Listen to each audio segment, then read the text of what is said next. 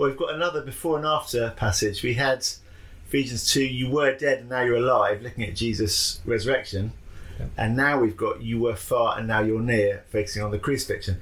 It's funny, it's the other way around. We often do Jesus' death and then his resurrection, but Paul does Jesus' resurrection, then his death.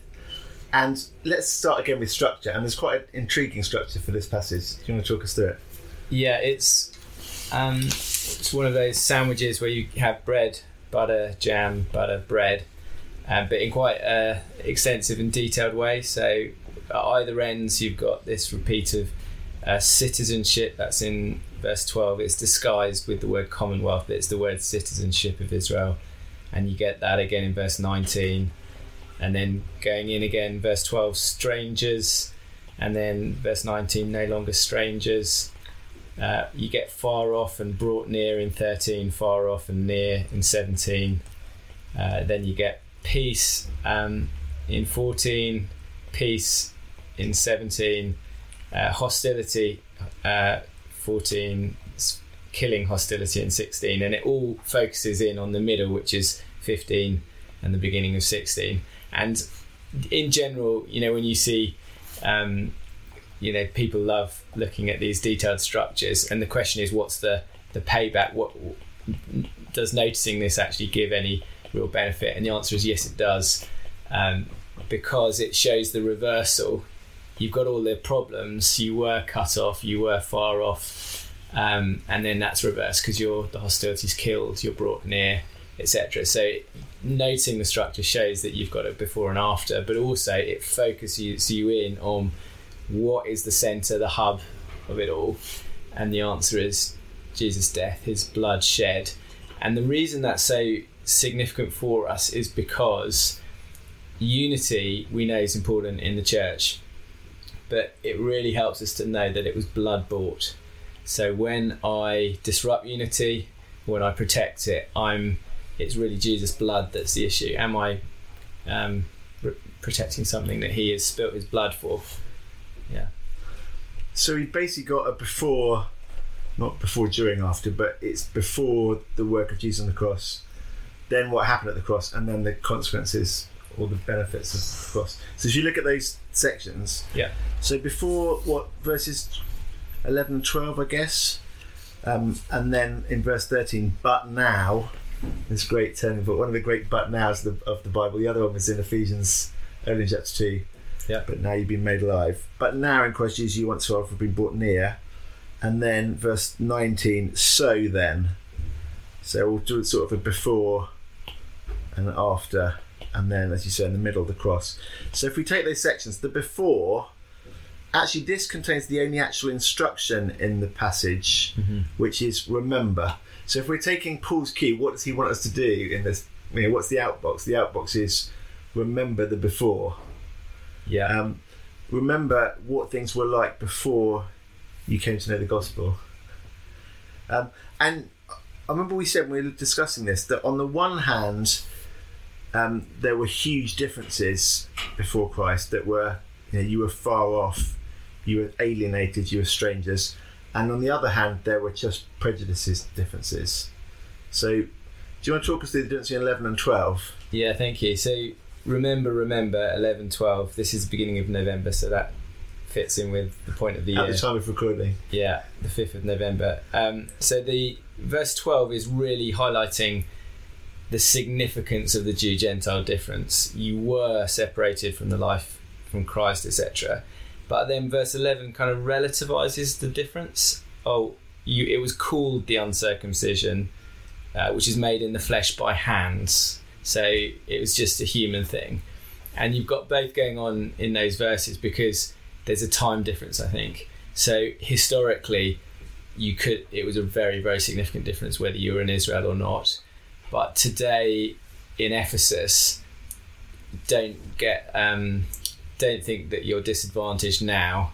Now it's just circumcision or uncircumcision is just in the flesh by hands. Don't don't be put offside by those who make a big deal of it today. So, verse 12 is a theological difference that God created. He actually separated out Israel from the nations. Mm-hmm. But once God has welcomed you, the only difference that's left is just the it's just prejudice and cultural. So you couldn't say, oh, it's not like racial divisions today, or you know, black and white, and you go, this is a human-made ugly division that God doesn't recognise. Actually, this was an actual God-given division originally between Israel and the nations. But once the God-given division is overturned, all you've got left is ugly racism. Yeah, yeah, that's helpful. And why remember? What is what's the effect on the Christian of dwelling on this? Yeah, thank you. Uh, yeah, it um, sounds negative, and we've, we're going to get it three times through Ephesians, where you know dwell in your past life and how terrible it was, and you think isn't that you know very negative? But this is where the power f- subjectively for unity comes from, is remembering that really I've got nothing to bring to the table in my racial, ethnic, any of my kind of uh, CV points that I would bring to the table and say I'm a slightly better than them at least. Um, and he goes, no, the only thing you bring to the table is your sin.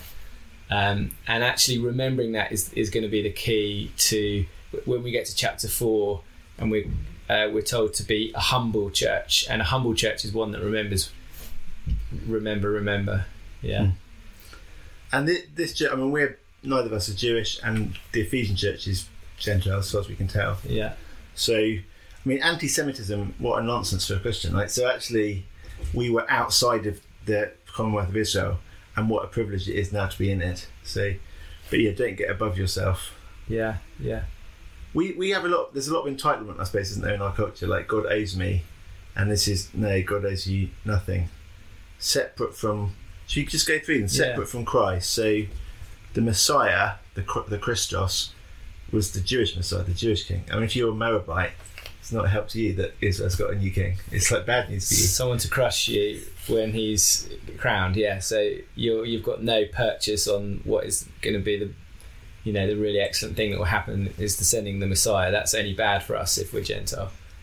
and alienated from the citizenship, strangers, Strangers. to the covenants of promise. I mean, we, we're looking actually in church at the moment at God's promises to Abraham, but he used to say they've got nothing to do with us. I mean, of course, now we realise that by faith we can be children of Abraham, but before we're included, Yeah. strangers, and then that really strong having no hope Yeah. without God in the world. So chapter one tells us we have a hope, and it's a hope that the whole of creation, heaven and earth, brought under Christ. But until Christ comes, what what hope is there?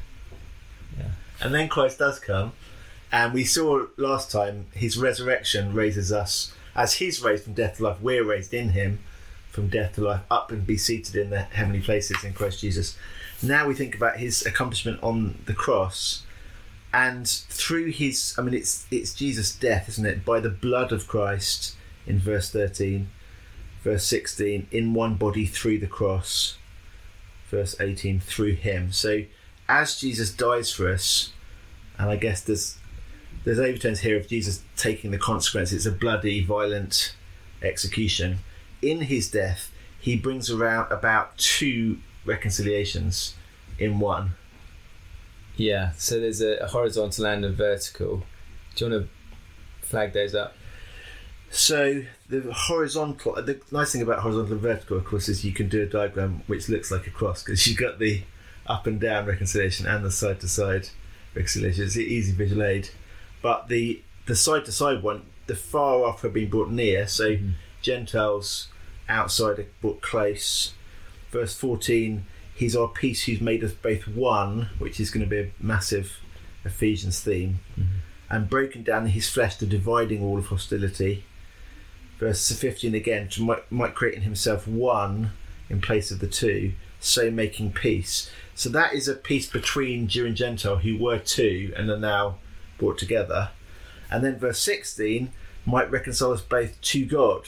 So that's peace with God vertically. And then verse 17 again, the far off and near, which is the horizontal. And then I love 18, it's sort of everything in one go. We we both have access in one, there's one again, spirit to the Father. So I have access to the Father, my Jewish friend has access to the Father. As we both come to the same Father, we're brothers in the same family. So it's two reconciliations in one. And it's worth just reflecting on. There's a lot of um, unity schemes in the world. So you know everything like from the Olympics, which is going to bring the nations together through sport, or the UN, or um, you know the United Kingdom with you know the Scottish question, multiculturalism. There's lots of societal ways. Surely we can create a unity, and actually discovering that it's harder than you think. Um, Jesus' blood is required for it, um, and it's re- it's required for it in a in a couple of ways. One is in an objective way. It's only you can only become brothers when you have one heavenly Father. Um, so verse eighteen, it's as we are brought into access to Him that real unity happens. But also subjectively, um, there's uh, to to get on well with you. I need humility and confidence, uh, and only the gospel gives me the humility to say I've got nothing in myself that makes me superior or inferior, but confidence. You know, I don't have to uh, play second fiddle the whole time. We're brothers. Um, you know, you who were far off and now near, we we can kind of you know be friends together. Um, so it's it's just reminds me that this really does fix what every what the world outside is desperately trying to fix the whole time. Hmm. Yeah. And two little puzzles in these verses. One is abolishing the law of commands expressed in ordinances. You might read that as, and some Christians do say that, oh, Jesus abolished the law. Um, but that gets you into problems later in Ephesians mm-hmm. because in chapter 6, Paul actually uses one of the Ten Commandments and quotes it and expects the Christians to obey it, honour your father and your mother. So it's not, oh, let's do away with everything that God commanded in the Old Testament. Um, we need a distinction. So, how do you hear what is said by chapter 2, verse 15, and yet not so set yourself up that you can't then hear chapter 6 verse 2 so in one sense the law is going to tell you how to live. In another sense it's been abolished. How do we reconcile that? So e- even in verse 15 there's it, it, doesn't say abolishing the law. He says abolishing the law of commandments expressing ordinances. There seems to be a specificity and in the context clearly there were laws which were designed really to keep distinction food laws um, ceremonial laws not were any for the jews etc and so it seems a very natural reading of it to say, well, the, the laws which kept them separate have gone. Jesus declared all food clean, etc. You can now eat at the same table. And that's what happens in Acts, isn't it? There's quite a big deal about specifically those things. So Cornelius to go and Peter to go and eat with Cornelius requires a vision saying, Peter, it really, really is okay to eat pigs and prawns and and then they have to have a big council in Jerusalem to say, are we really sure that it's okay for the Gentiles to come in on these terms? So that's flagged, whereas you don't get a passage in the New Testament saying, "And don't worry about honouring your parents anymore." that's very yeah. much still in force. Yeah. Um, the other thing that I thought was fascinating is one of the reasons I've always struggled to sort of think how to apply this to the church today is the Jew Gentile division isn't really the biggest issue at Grace Church Greenwich. Like, um, maybe we've got a couple of Jewish people, but you know we love them, and there's not a massive division culturally, ethnically on Jew Gentile lines. But you had a fascinating insight on this, which I thought, yeah, share it with us. Well, I was wondering whether, um, unlike Romans, where you know he's, he's looking to the Jew, looking to the Gentile, and kind of talking to them both, um, I couldn't find in Ephesians where he's really addressing the Jew. And actually, it occurred to me that if it is, you know, he keeps on saying you Gentiles and then us apostles and Jews, um, maybe um, there really wasn't a big Jewish population in this church and that tells us a couple of things. One, um, well, maybe Paul's got had known and experienced that Judaizers follow him, and he just wants to protect um, Christians about that wherever he goes. The Judaizers are the people who turn up saying you've got to be circumcised to really be properly saved. So they're trying to make people Jewish, and there's a kind of salvation by works theology that chases Paul everywhere he goes. And verse eleven, you, you wouldn't be vulnerable to that because it's you know that's made in the flesh by hands who cares about that you're not going to be you know listening to the judaizers if you've had this letter um, but also i wondered whether actually it, it makes th- this letter much closer to us in here in our context a gentile context which is that jew or gentile this is your backstory if god can fix the greatest division one that he put in jew and gentile um, your little divisions and we'll all have them you know class or race or background or whatever there is um, if you can see what God has done here then your little ones are much smaller And why do you say little ones? Because you know, like we can't see past the culture coming. I mean, Black Lives Matter. We're really aware of racism. We're really aware of class in the UK. Like, what? What? Why is this a bigger one? And I don't mean little in that they're insignificant because there's there's actually generations of um, sin and and pain, and it, it's um, what I mean is that here is a division which um, historically really, um, you know, right through the Old Testament was evident, and yet is is now gone, and now by you know uh, other ones theologically that that they should evaporate. Um, well, that's going to take a lot of work to you know maintain and this unity in, in practice. So basically, if God can put a Jew and a Gentile and make them brothers, any other division can be overcome, and it, and is being overcome in the church. Yeah, yeah, and that's it's wonderful to know that it's a given. We're, we're going to come on to this in chapter four that we're not working towards something as much as we've been given something. As we come into land, the, the, the final images um, that we're given of the church are well, there's two, aren't there? There's a body and a temple. Do you want to just tell us what's so rich and, and wonderful about understanding our new unity in these images? So body is going to be a massive thing in next couple of chapters, um, and Jesus. We've had it already, actually, haven't we, in chapter one. So Jesus' head, his body is the church, but the body of the church is made up of different parts, different members, and those parts are drawn from Jews and Gentiles. You can't get much more united than you know my shoulder is to my torso. I mean, you know, it's it's a, it's just a very vivid image, and he'll run with it in, in different ways. Um, talking about bodybuilding, they're not quite in the way that we imagine. Um, but the temple one it really catches my attention here because so um, we're no longer strangers and aliens, but fellow citizens.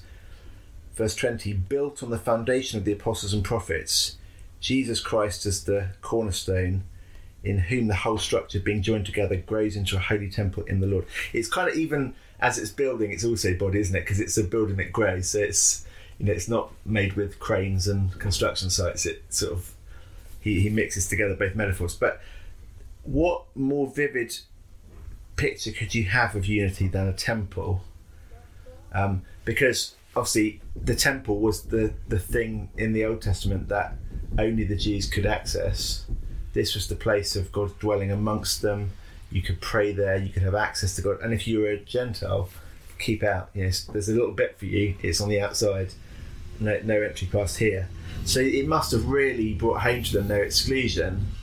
But now they're not just allowed into the temple, but they are the temple in which God is dwelling. So, um, so it would have meant a lot in terms of um, Jewish inclusion, but also what an amazing image for the Ephesians because they live in Ephesus, where the temple of Artemis, the pagan goddess, is on the horizon, one of the wonders of the ancient world, and all the time they're thinking we left behind this physical, you know, tangible expression of spirituality, and they're like, well, who cares? Because you know, goodbye Artemis's temple, because we are Christ's temple, built on Jesus Himself. It's just a wonder. I mean, it works at so many levels, but um, goodbye your pagan past. You're now fully included in the the temple of God, and you're the temple that God fills. And tell us about being filled because we had it already and we can have it again. Well, this is um, we're going to see it in chapter five that we're going to be called to be filled with the Holy Spirit, and um, I think instinctively I read that individualistically, but actually it's a filling of the people of God corporately as we do corporate things together. Um, and it's uh, That, isn't that interesting? So w- we never hear that. So not just I can be filled with the Holy Spirit, but we as the church can be filled with the. Is the language of Ephesians. in fact, we need each other, speak to one another with psalms, hymns, etc. So it's it's something that is very precious as believers meet, and we um, God Himself dwells amongst us as a community, um, and also um, the the filling. We, we saw it at the end of chapter one. Uh, we're going to see it in the prayers. Um, it's it's the um, the idea that um, that the very presence of God comes and uh, we experience it in our um, community. So the, the, the Jesus who fills the universe has a particular focus, his church, and he comes, and this is where he particularly can be experienced. Um, So we mustn't get to the doctrine of God's omnipresence. I mean, God is everywhere. Yeah. But we mustn't lose the fact that He can be especially present somewhere, and that even you get that in the Old Testament, don't you? Because when they build the temple, they go, "Let God, even the highest heavens couldn't contain Him, much less this temple I've built," says Solomon. Yeah, they, this is the place where God's name is going to be. This is the place where you can pray towards, and God will hear you. Says one Kings chapter eight, and here it's the same thing. This is the place, verse eighteen through him we have access in one spirit to the Father. So the temple has access as special presence, as relationship. Yeah. So the, the overall, the passage says, remember, you, you don't bring anything to the table, but now see who you are and the great privilege that we enjoy as God's people. And those two things are what kind of protects our our unity, that humility and confidence. I mean, you said to me, humble confidence is a good summary, and you never get those things together in the world, do you? See, the confident person often is not the humble person, Yeah, and the humble person can be the downtrodden. But to to both to hold your head up high, but no, you're only holding your head up high because of what Jesus did for you. yeah. It's just com- beautifully combines those two things: humility and confidence, as you're one in Christ Jesus. Amen.